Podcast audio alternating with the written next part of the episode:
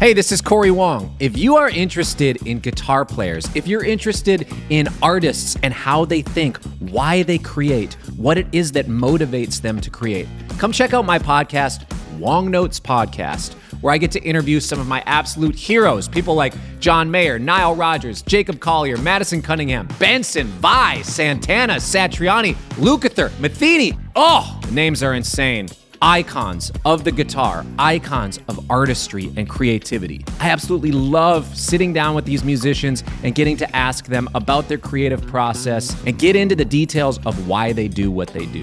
Check it out, Wong Notes. Listen now wherever you get podcasts.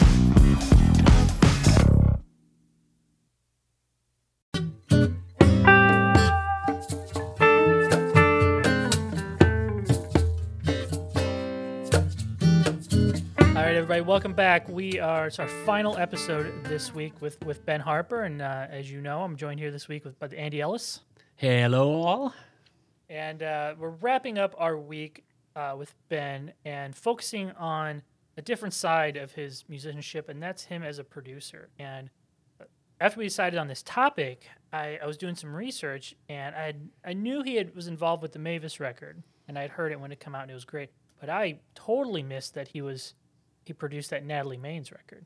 You know, I didn't know that until Yeah. uh, I did my research. It's always interesting, I think, when a musician steps into the producer role because the musician has sat on both sides of the glass, if you will.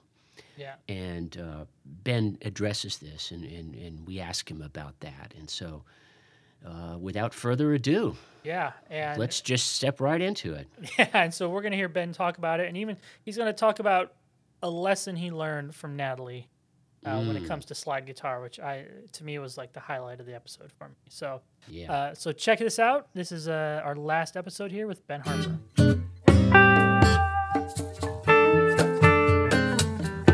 So, Ben, all these years of sitting in the guitar chair, quite literally, when you're playing lap slide, Yeah. Um, sometimes you have a producer. Sometimes, if it's your band, you may be the producer, but you're sitting in the guitar chair and you're you're making the music and uh, waiting for the external feedback when the when the record button is off and you know how, how is it going and and when the when it flips when you're the person now watching or listening to the artist bleed metaphorically into a microphone. You've you've earned the right to do this because of all the albums you've made. And at the same time i think you probably have a deeper connection with the artist than many producers might who have never been behind the mic or who've never been in that guitar chair. Can you describe what it's like to look through the glass or stand next to the artist while they're making magic and what do you bring to the table how do you support them in this undertaking Andy, there's always that magic moment where your suggestion makes opens up a door for them or a window, Mhm. but allows them to see something more clearly or excites them about their song. And here it makes them maybe even uh, reimagine or help them to to make a contribution as to as to as to the colors artists choose to paint with, and to have that and to recommend a color that actually that, that maybe they wouldn't thought wouldn't have thought of, but have been waiting to use. fuchsia ecru Yeah, there it is. It's it's it, it just it's it's speaking of hard thankless work, man. Mm. It is whoa because they're different. Every the challenge with producing is that it's still their vision. You still have to get out of the way, but you also sometimes have to present. You have to keep. You have to protect them from themselves too. Just like I've had to be protected from myself Mhm. when I've been produced.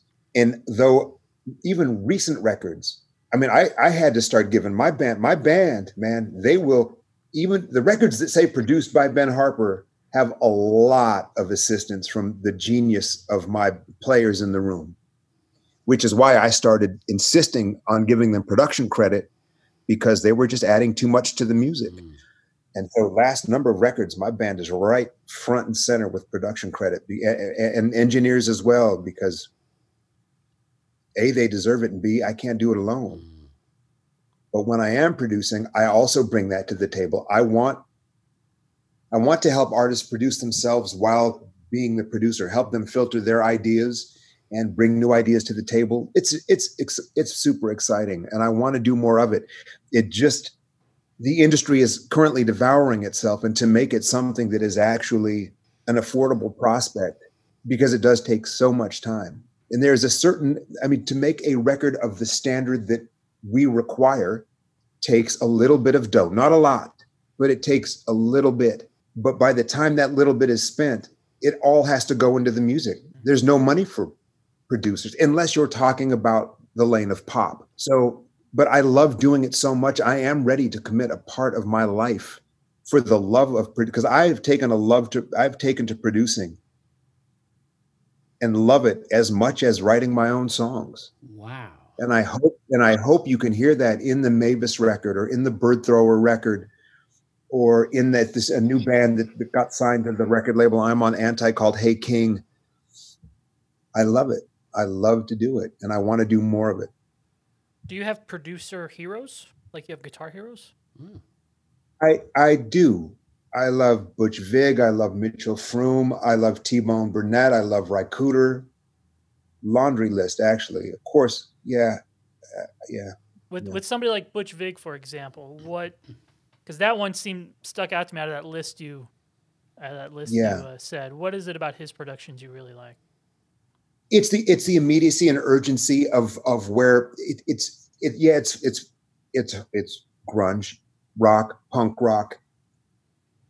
But boy, is there a lot of pop and folk and other things in there, and and and um, singer songwriter. You know, to to make it to take a genre like Mavis, where it is blues and soul, but it's also strictly folk music. It won the Folk Alliance Record of the Year. Not to brag, it just it did, and that was of great pride to me because I did consider I that they could hear the folk roots in that. You know, I recently made a record, produced a record for an incredible guitar player named Christopher Paul Stelling. Hmm. I mean, he is a virtuoso on the instrument. Yeah, I think I saw him open for you once. I think you toured with him, right? Exactly, yep. Jason. Exactly. And yeah, you could call it Americana, you could call it singer songwriter, you could call it any number of things, but it's it's it's roots folk music. But I hear things different anyway because of my upbringing. But uh, I just I'm I'm I'm amazed that Butch could make a record like Nevermind and the Garbage Records that that are pop yet urgently gritty. Mm-hmm his drum sounds are really, really good. That's and the drum sounds you just can't you can't beat them. Yeah, on that garbage record, I remember Teenage Jason rocking that garbage record, and seeing them yeah. open for yes. Smashing Pumpkins was was a pretty yeah. formative experience. But you brought yeah. up the Mavis record a couple times, and there, I think a couple interesting things about that is that you produced it, but you also wrote all the songs for it. Mm-hmm. Yeah. So how did how did and and on top of it all, she's a legend was likely yeah. a big hero and influence on you before you entered into this project. How did all my life? How did a legend like that connect with you and say, Ben, not only do I want you to produce the record, but I want you to write all the songs? How did that come to pass? I've been, I, had been, I'd been, uh, you know, I'd been serenading Mavis, you know, from the ground to top the balcony for since I since I've been hustling. You know. I have been she's known. She and I have we've we've we've been on a on a course to meet. Uh, if if I can be so bold to say as much, mm-hmm. but I'd be at her shows and and would meet her and connect and finally was able to contribute a song for one of her records called Love and Trust. Mm-hmm. And I, that song just and of all the songs on on the uh, God is that is that on the name of that record is I should know I'm, I'm, I'm terrible. You're gonna kick my ass for that. One True Vine? No, no. I anyway. It was the song off the record that she ended up playing every night, and I think that song so made an impact on her. She just basically said, "Give me ten more of those, please." Yeah. Ah. Hmm. so the albums we get by, and yeah, your credit is. So do you only play on that one song on the record, or do you? Just on. Yep. Okay. Yep. Just on change. Well, then there's an error in Wikipedia. Wikipedia says it's "We Get By" you play on. Oh, I play on the maybe the live version or something. You know that tends to throw. Nowadays, you play something and it ends up on. It ends up all over the place as if it's the the version. So Mavis just wanted, like I said, just give me ten more. When you when you on the other side of that coin, in a way, you have an artist like Natalie Maines who you produced her Yeah. record, which was a real Yeah. surprise to me. I did I had no idea there was a, a musical connection there. Yeah. Oh, and before we get to that, I'll tell you what. The, and the reason I didn't play on them because Rick Holmstrom's such a such a beast. He's Yeah. such an incredible guitar player that it- you know that it, my my my input there wasn't needed. and and the great thing about producing Natalie was she's a badass and she just steps behind the mic, sings three three takes, sings three more, and makes your life really hard because you're choosing you're choosing between gold and platinum. And then as a slide guitar player getting to session on her solo record, her dad is Lloyd Maines. Mm-hmm. She's the slide guitar player's daughter Yeah. my kids visited the studio session. Natalie was there. We were talking about slide guitar, and my oldest son and Natalie bonded because they both grew up with the sound of the steel guitar every day of their lives. And they had that in common. And like my son is a slide guitar player, he's a slide, a slide guitar player's son. She is a slide guitar player's daughter. Lloyd Maines is one of the best living pedal steel players. And she made it, she made me a better steel guitar player. I that was part of the I mean, Natalie's in this record in a way because I learned a lot from her about touch, feel, and approach. How so? Because Natalie Natalie interrupted. Natalie interrupted what I thought I already knew, which of course at a certain age is the only way to teach motherfuckers. So so she said, she said, don't she said, I want you to slide that note until you until you can almost not hear it. I don't want you to pluck it again. It's still giving. Don't cut off the note when it's still giving. She knows. like, well, she was so right. Because pedal, you can you can hit the knee lever, you can hit the, the I mean, you're flying a helicopter down there. You can hit it, have a note. So from her years, she she's not she wasn't used to having to keep you can sustain an instrument different on a pedal steel than you can on a lap steel. But she said, but why not? You know, make all attempts at sustaining that note on a lap steel as long as you can before you go to your next pluck. And it shifted my physics. I was like, I don't, I wouldn't, I wouldn't have known. I wouldn't. Have, she was right.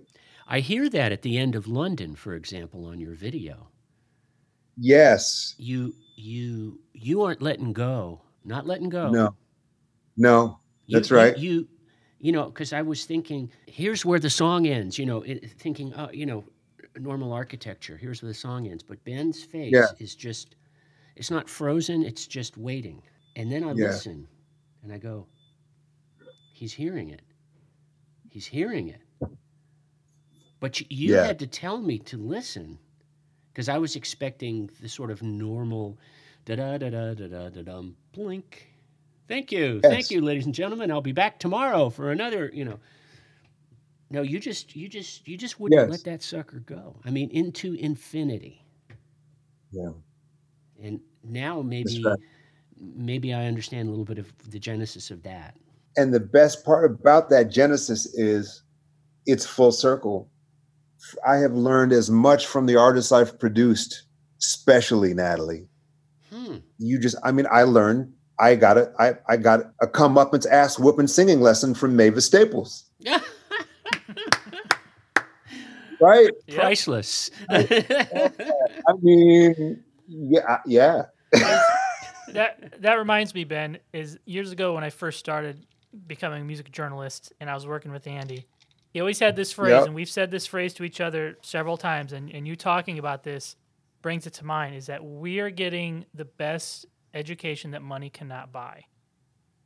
Because it doesn't matter Wow. how many schools te- tell, tell me more. the fact that Andy and I make a living talking to our favorite musicians and guitar players and pulling information out of them, you Mhm. know. And in a way, as a producer with Natalie and Mavis, you were on a similar thing. You know, you would have That's not ex- you would have not It's got those same- you're right. singing lessons from Mavis right. had you not produced that record. You could go see her a thousand times. Mhm. But until you sat in that chair with her, or until Natalie told you to hold on to that note, that's something that no amount of money could have bought for you. Right. No, Right. that's right.